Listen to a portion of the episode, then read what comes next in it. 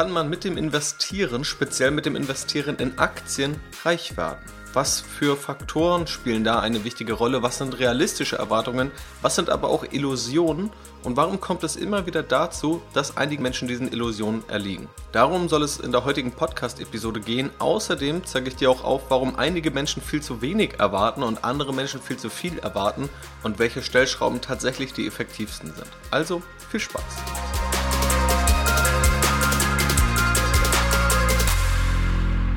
Ja, heute gibt es zugegebenermaßen mal einen etwas reißerischeren Titel als sonst, aber tatsächlich eine Frage, die sich viele Menschen stellen. Also wie viel finanziellen Erfolg kann man dann eigentlich mit dem Investieren, speziell mit dem Investieren in Aktien, erzielen? Was sind da realistische Vorstellungen?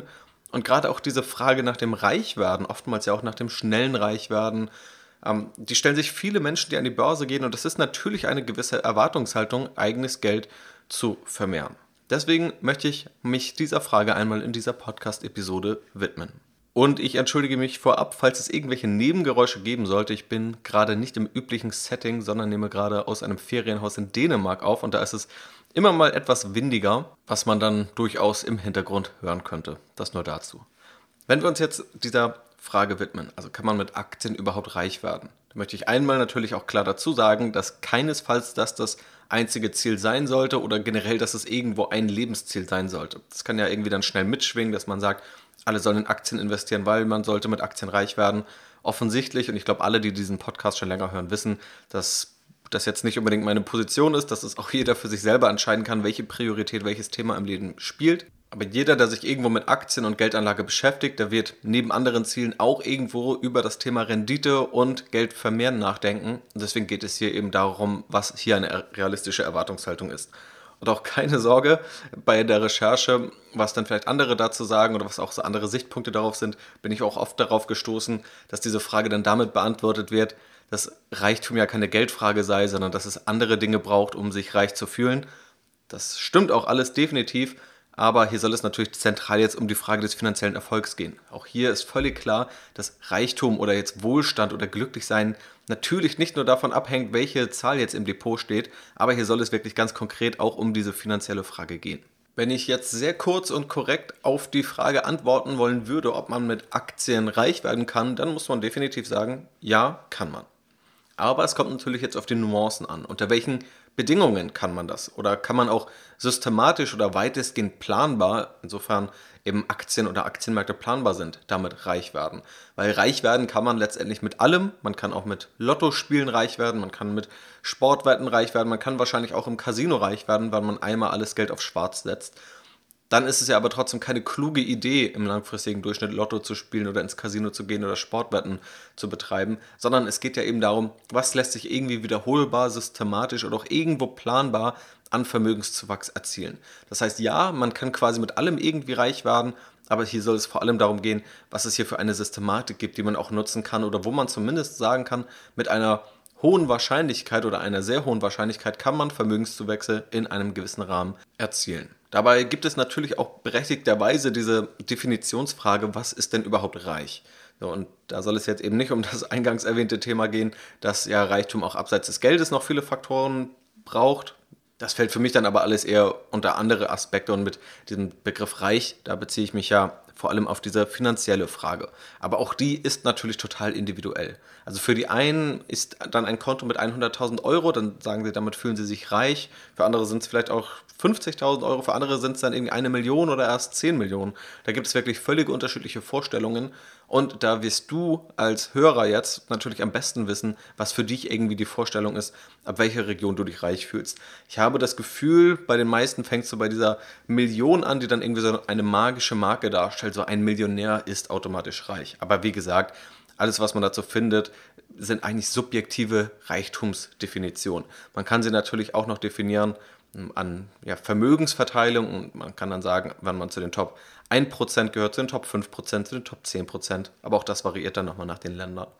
Unabhängig davon möchte ich hier vor allem so ein paar Szenarien spinnen, um dann zu zeigen, wie viel Vermögensaufbau dann eigentlich machbar ist und wie die unterschiedlichen Faktoren darauf abzielen, und dann kannst du immer noch mit deinen eigenen Werten überlegen, in welche Region du kommen möchtest oder was dafür nötig ist, um entsprechende Zuwächse zu erzielen.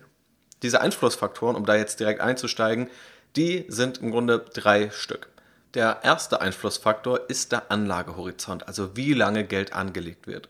Jemand, der beispielsweise 30, 40 Jahre Zeit hat, um Geld anzulegen, um Geld zu vermehren, der hat natürlich einen Vorteil gegenüber jemandem, der es erst 5 Jahre macht oder 10 Jahre macht. Beides sind kaum miteinander vergleichbare Anlageprozesse oder Anlagezeiträume. Und je länger man diesen Anlagezeitraum durchführt, also je länger man eine positive Rendite erzielt, desto besser ist es natürlich auch oder desto größer ist der Vermögenszuwachs. Also Faktor Nummer 1, der Anlagehorizont bzw. die Anlagedauer.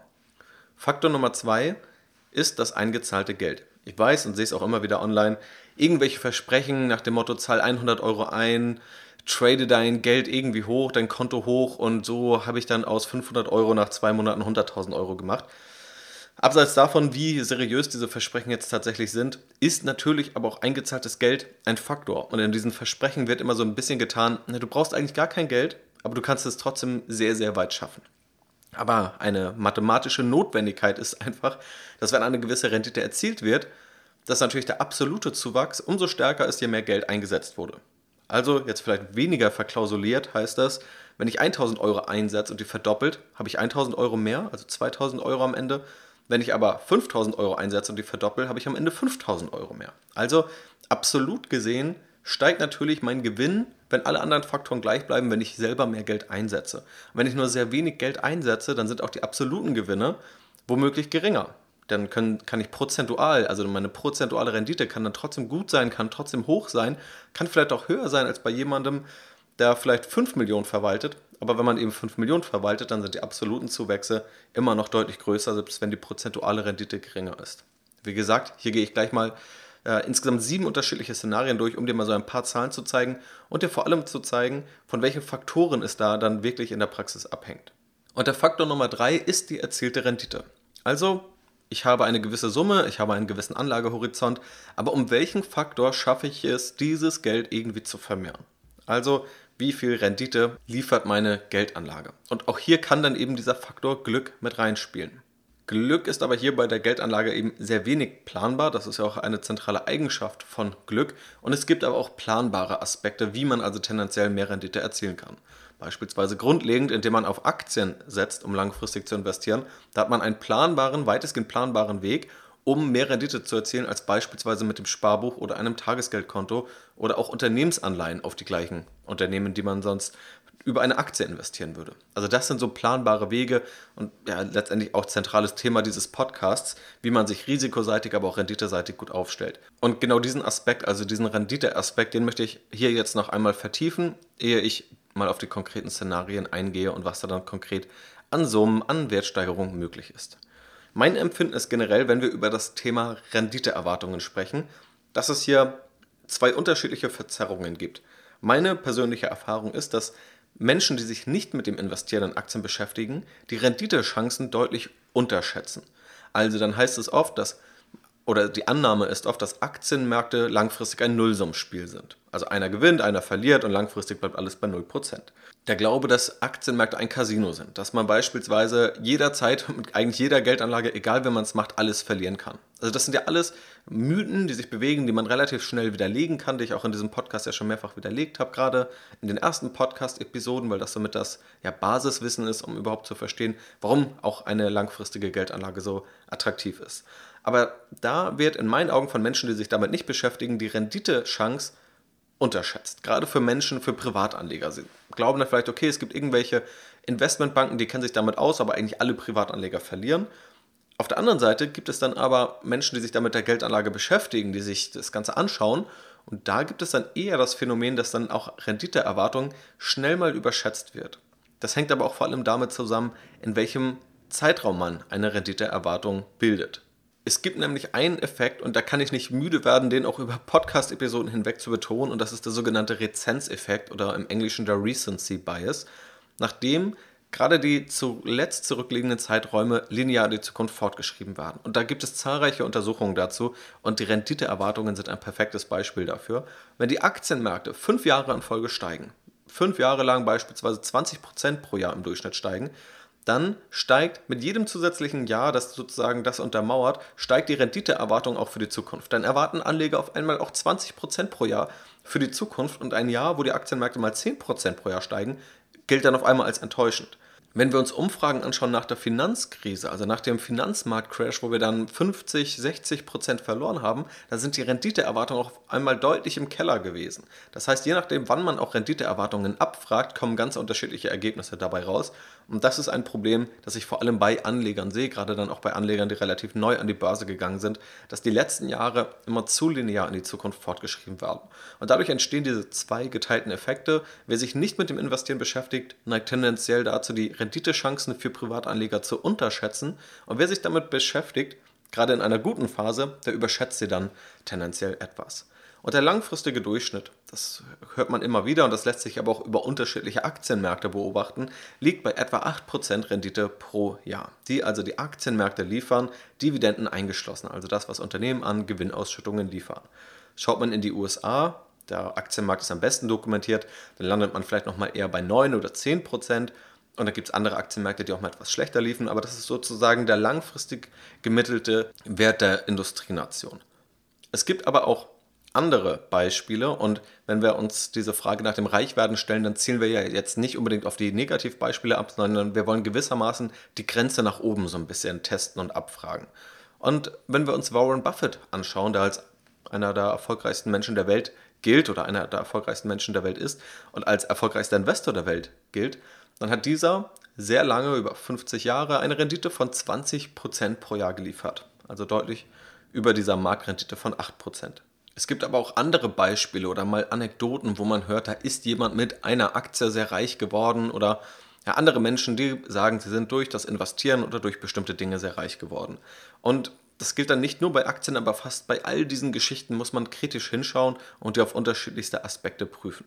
Dass Warren Buffett diese 20% pro Jahr geliefert hat, das ist ziemlich gut nachgewiesen. Man darf aber eben auch nicht vergessen, von wie vielen Anlegern, also Millionen von Anlegern weltweit, die gestartet sind mit Warren Buffett, und er ist der erfolgreichste. Also das ist sozusagen mit die oberste Grenze. Es gibt auch andere erfolgreiche Investoren, die dann über einen kürzeren Zeitraum mal irgendwie 25% oder 29% pro Jahr erzielt haben.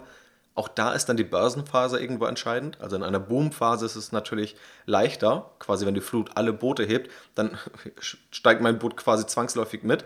Das heißt, auch das müsste man dann nochmal bereinigen. Aber Warren Buffett gilt eben mit seinen 20% pro Jahr schon mit als erfolgreichster Anleger. Und dann ist es natürlich auch immer wieder interessant, wenn es irgendwelche Trading-Systeme gibt, gerade im Bitcoin-Bereich sehe ich das in letzter Zeit immer öfter, wo dann 2% pro Tag versprochen werden und 100% und viel mehr pro Jahr, wo man dann schon ein bisschen vorsichtig werden sollte.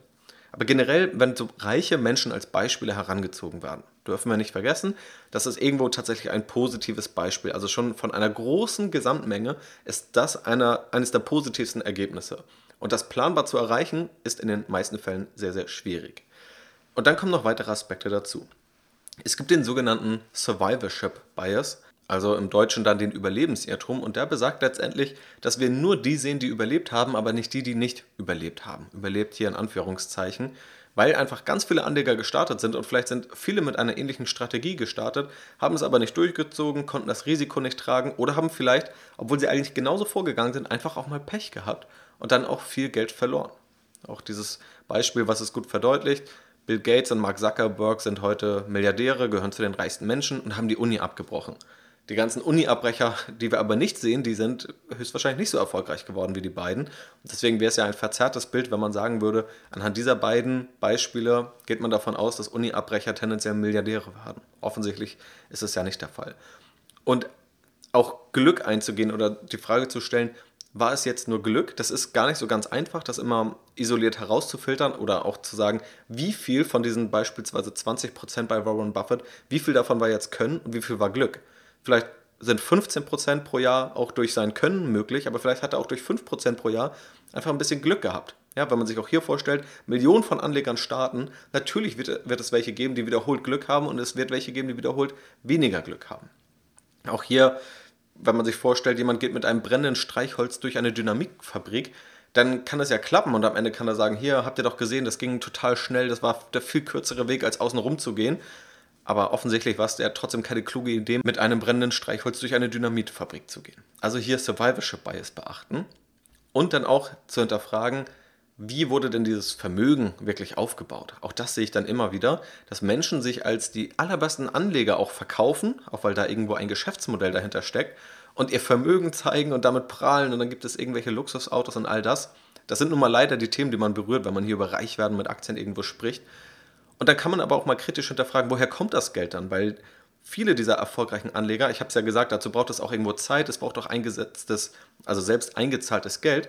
Und viele davon haben ihr Geld aber nicht durch ihre eigene Geldanlage und ihre eigene Rendite erzielt, sondern beispielsweise dadurch, dass sie fremdes Geld managen.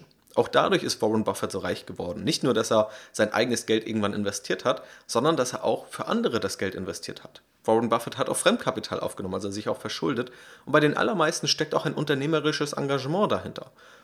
Oder auch beispielsweise bei Fondsmanagern. Fondsmanager erzielen dann vielleicht auch, wenn sie sehr, sehr gut sind, ihre 10-20% Rendite pro Jahr langfristig.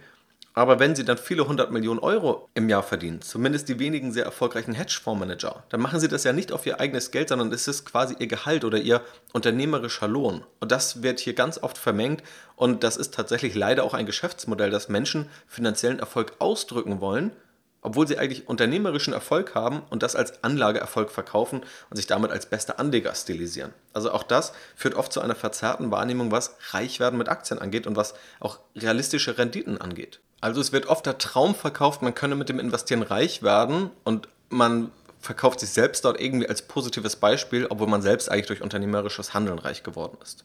Und natürlich gibt es als dritten Part auch immer noch einfach Glücksfälle. Jemand hat mal vor 20 Jahren ein paar Amazon-Aktien gekauft oder geschenkt bekommen, die im Depot vergessen und ist dann sehr wohlhabend geworden. Und auch da kann man jetzt hinterfragen, ob es wirklich systematisch möglich ist, diese Fälle zu finden oder ob da eben auch mal Glück eine Rolle spielt. Und auch sicherlich gibt es da Fälle, wo Glück eine Rolle spielt. So, also das irgendwie, um diesen Aspekt Rendite mal zu verstehen. Rendite ist ja vor allem der Aspekt, auf den ich hier auch mit diesem Podcast einziehe. Also an deinem Anlagehorizont kann ich relativ wenig ändern, außer dich zu motivieren, dich möglichst früh mit diesem Thema auseinanderzusetzen. Bei dem eingezahlten Geld, da geht es vor allem um Themen wie, ja, selbst vielleicht unternehmerisch aktiv zu werden oder selbst Dinge zu tun, um mehr Einkommen zu erzielen oder auch mehr Geld zu sparen und auch die Relevanz zu sehen, warum man spart.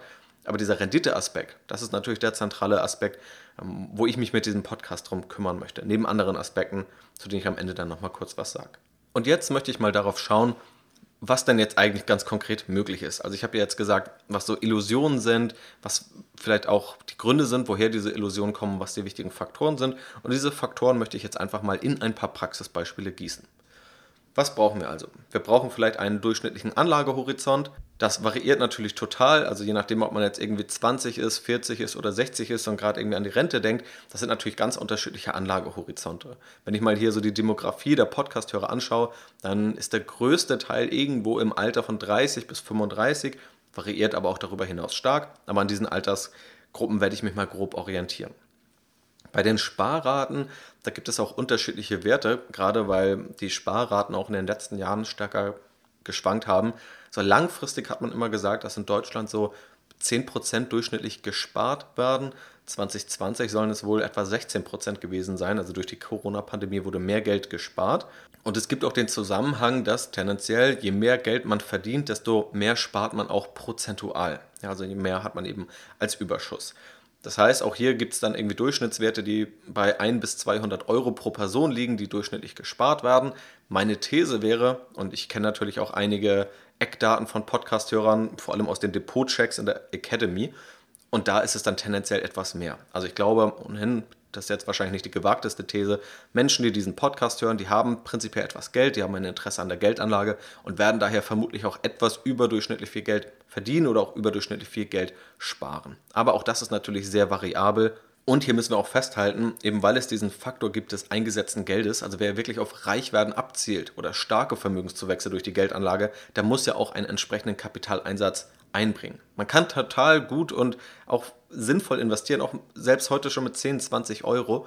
Aber natürlich ist dann die Erwartungshaltung, damit reich zu werden, vor allem auch schnell reich zu werden, dann deutlich überzogen.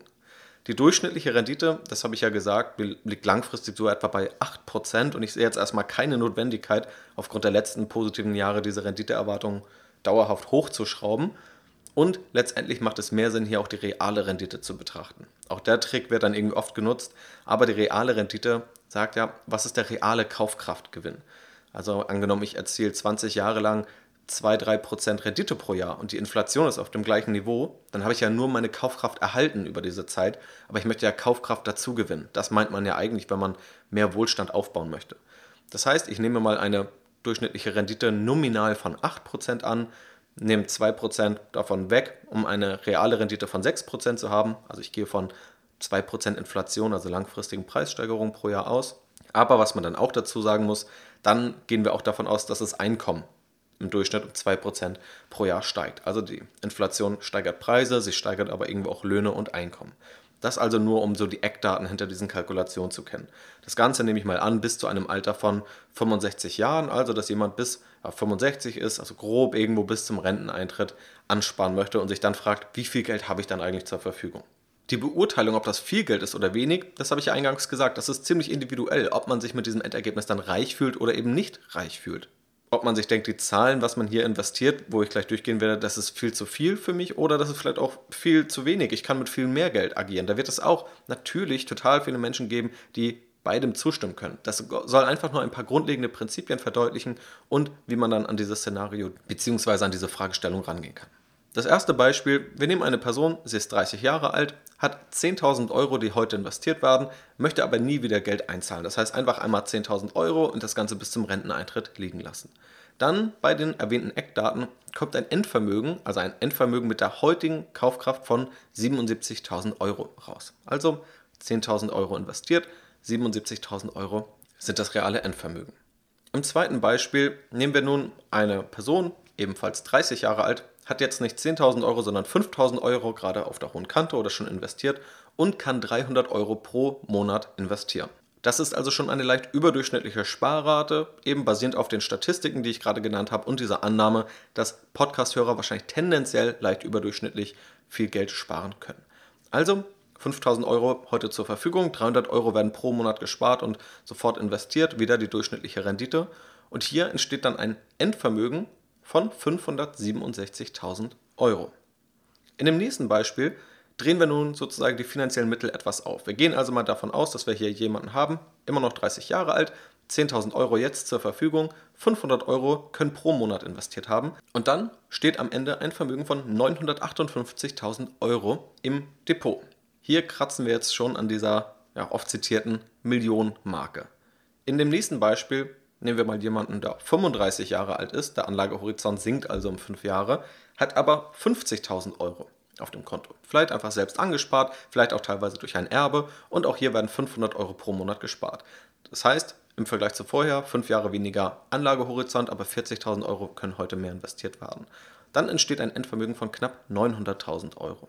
Diese ersten 4 Beispiele haben jetzt vor allem das eingezahlte Geld und minimal noch den Anlagehorizont variiert. Und man sieht hier aber auch ganz schön, dass die Summen, über die wir da jetzt sprechen, wie gesagt, das ist Ermessensspielraum, ob man jetzt denkt, das ist sehr, sehr viel oder das ist sehr, sehr wenig, das kommt immer auf den eigenen Standpunkt an. Aber ich glaube, man kann festhalten, dass es jetzt keine astronomischen Summen sind, über die wir hier reden, in dem Beispiel 5.000 Euro heute investiert und 300 pro Monat. Und dass mit diesen Summen ein Vermögen von über 500.000 Euro am Ende zur Verfügung steht. Ob das jetzt als reich gilt oder nicht, das will ich jetzt gar nicht beurteilen, aber in meinen Augen ist das schon ein ziemlich beträchtlicher Vermögenszuwachs, der da möglich ist. Jetzt möchte ich nochmal die erzielte Rendite variieren, weil, das sage ich ja auch, genau das ist ja auch das Thema dieses Podcasts. Wie erzielt man überhaupt Rendite? Wie geht das auch mit Risiko einher und anderen Faktoren? Aber wie kann man dann irgendwie diesen Prozess ein bisschen beschleunigen oder die Rendite einfach verbessern?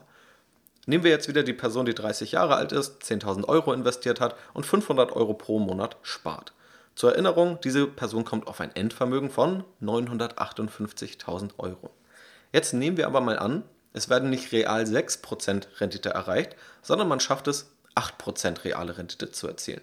Was ist jetzt dieser positive Effekt? Dann entsteht ein Endvermögen von 1.480.000 Euro. Also tatsächlich bei gleicher eingezahlter Summe, bei gleichem Anlagehorizont führt dieses Hochdrehen der Rendite um 2 Prozentpunkte zu einem Mehrvermögen von 500.000 Euro. Das ist, glaube ich, ein Punkt, wo ich immer wieder erlebe, dass da unterschätzt wird. Also wenn man in der Lage ist, etwas mehr Rendite zu erzielen und das über einen längeren Zeitraum, dann hat es tatsächlich auch einen ziemlich signifikanten Vermögenseffekt. Das bestätigt im Grunde auch diese Hypothese, dass natürlich die erzielte Rendite ein relevanter Faktor ist.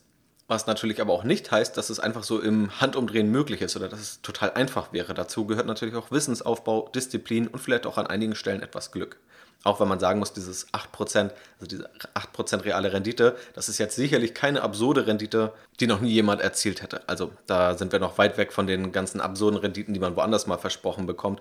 Oder auch wenn wir auf Warren Buffett oder andere erfolgreiche Fondsmanager schauen, dann sind 8% reale Rendite jetzt wirklich nichts, wo irgendjemand sagen würde, das ist völlig utopisch. Aber es kann natürlich auch den umgekehrten Weg gehen. Vielleicht auch, weil man vorsichtiger anlegen möchte und sagt, ich will jetzt gar nicht so super viel Rendite, ich will auch ein bisschen Risiko rausnehmen. Was passiert dann, wenn man von diesem Beispiel, wo wir vorhin auf etwa 960.000 Euro kamen, wenn wir da jetzt ein bisschen weniger Rendite erzielen? Also wieder 30 Jahre alt, 10.000 Euro investiert, 500 Euro pro Monat, aber 4% reale Rendite statt 6% reale Rendite. Dann ist das Endvermögen bei 636.000 Euro. Auch hier sieht man dann tatsächlich, dass das auch Geld kostet. Und das kann ja aber völlig in Ordnung sein, wenn man sagt, man möchte dafür auch Jahre und Jahrzehnte lang sicherer anlegen und trotzdem Vermögenszuwächse erzielen, dann ist natürlich das auch total legitim. Aber hier sieht man eben, wie auch kleine Unterschiede in der erzielten Rendite gerade langfristig tatsächlich einen sehr signifikanten Einfluss haben. Das Fazit aus meiner Sicht von diesen Szenarien und dieser Szenarienbetrachtung, die natürlich immer jetzt irgendwo auf Durchschnittswerten beruht, die du für dich nochmal anpassen solltest. Da gibt es auch gute Zinsrechner, am besten einfach googeln oder auf zinsen-berechnen.de kann man das ganz gut machen. Sparrechner, Zinsrechner und all das für sich selber mal durchführen. Aber was man hier jetzt ablesen kann aus diesen Szenarien, ist, dass es immer stark vom eingezahlten Geld und auch dem Anlagehorizont abhängt. Aber dass starker Vermögensaufbau prinzipiell möglich ist. Je früher man loslegt, desto besser. Also desto besser ist es, weil man mehr Zeit hat, eine Rendite auf sein Kapital zu erzielen, aber auch ohne eine Sparrate oder auch eine etwas signifikantere Sparrate wird es nichts mit einem zumindest sehr starken Vermögensaufbau oder diesem Ziel des Reichwerdens. Also da gehört einfach Kapitaleinsatz dazu und vor allem auch eine regelmäßige Sparrate hilft da ganz stark. Und auch wenn wir über die Renditen sprechen, die wir uns hier angeschaut haben, also 6% reale Rendite habe ich an den meisten Fällen jetzt als Durchschnitt angenommen, das auch mal variiert auf 4% oder auch mal auf 8%, aber prinzipiell sind dann schon Aktien auch ein Baustein hier. Also man kann ja auch noch über andere Anlageklassen sprechen, aber vor allem, wenn man in die sicherere Variante geht, also Tagesgeldkonto, Festgeldkonto, Sparbuch, dann kann das nur ein kleinerer Teil sein, weil sonst kommt man nicht in die Region dieser Renditen, die auch Basis dieser Szenarien sind. Und damit ist dann aber auch Vermögenszuwachs möglich, ohne dass man irgendwelche Fantasierenditen damit erreichen muss oder dass man zu den Top 0,01% gehören muss. Das ist definitiv nicht notwendig, um die hier besprochenen Vermögenszuwächse zu erreichen. Aber neben diesem Ziel, Reichtum zu erzielen durch Renditemaximierung oder überhaupt nur die Rendite zu maximieren, gibt es ja noch andere Vorteile, warum man sich mit dem Investieren beschäftigt. Es geht ja nicht nur darum, eben ja, dieses Reichtumsziel zu erreichen, auch wenn mir natürlich bewusst ist, dass es von vielen auch ein primäres Ziel ist, aber überhaupt zu verstehen, was mit dem eigenen Geld passiert, welche Wege es auch nimmt. Ein besseres Verständnis auch für Risiken zu bekommen, von allen möglichen Geldanlagen, nicht nur Aktien, sondern einfach Risiken von Anlageformen zu verstehen. Auch Aktienmarkt-Crashes, Börsencrashes zu verstehen, auch zu verstehen, wo die Risiken von Bargeld und dem Cash liegen, also dem Sparbuch, ist enorm wichtig. Vielleicht möchte man ja auch sein Ziel irgendwann von der Renditemaximierung oder Renditeerhöhung wegnehmen und Richtung Vermögenssicherung gehen. Oder aus dem Geld irgendwo ein zusätzliches Einkommen zu erzielen, ein Einkommen beispielsweise aus Dividenden oder Zinszahlungen. Auch all das sind legitime Ziele und da weiß ich auch, dass viele Anleger auch diese Ziele verfolgen. Das größte Risiko darüber hinaus ist überhaupt mangelndes Know-how. Also wenn man auch Risiken vermeiden möchte, generell im Leben und gerade bei der Geldanlage, dieses sich damit beschäftigen, sich weiterzubilden, eliminiert schon mal das größte Risiko. Außerdem hat man auch viel weniger das Gefühl, ausgeliefert zu sein, also einem Berater ausgeliefert zu sein, der einem vielleicht alles erzählen kann. Im Worst Case gibt es noch Berater mit Interessenskonflikten, die also gerade dann viel Geld verdienen, wenn sie teure Produkte vermarkten. Und gerade hier weniger das Gefühl haben zu müssen, ausgeliefert zu sein, zu hohe Kosten akzeptieren zu müssen, keine kritischen Fragen stellen zu können, kann man hier mit Wissensaufbau und dem Beschäftigen mit Aktien eliminieren. Also Reichtum ist sehr plakativ, wird oft gefragt, aber es gibt auch ziemlich viele andere legitime Gründe, warum man sich mit der Geldanlage und auch speziell Aktien befasst. Damit hoffe ich, dass du ein paar der grundlegenden Faktoren verstanden hast, die eine Rolle spielen, wenn man sich fragt, wie viel Vermögensaufbau ist eigentlich mit Aktien möglich, wie schnell oder langsam kann das Ganze gehen, wie viel Kapital muss man damit einsetzen und was sind dann eigentlich auch realistische Werte bei Renditen, die man erzielen kann und warum gibt es da auch so ganz unterschiedliche Vorstellungen, auch abhängig davon, wen man fragt nach der Renditeerwartung. Gerade auch diese Illusion, den entweder sehr erfolgreichen oder angeblich sehr erfolgreichen Investoren einfach nur blind nacheifern zu wollen, warum die manchmal schwierig sein kann und was auch andere legitime Ziele und Gründe sind, sich damit zu beschäftigen. Das ist hoffentlich alles in dieser Podcast-Folge klar geworden. Damit hoffe ich, dass dir diese Folge gefallen hat und ich hoffe natürlich auch, dass die Soundqualität entsprechend passt, auch wenn das nicht im gewohnten Setting ist. Aber ich wollte diese sonntägliche Podcast-Folge natürlich nicht ausfallen lassen. Also, in diesem Sinne wünsche ich dir einen wunderschönen Sonntag. Mach's gut und bis zum nächsten Mal im Podcast. Ciao, ciao.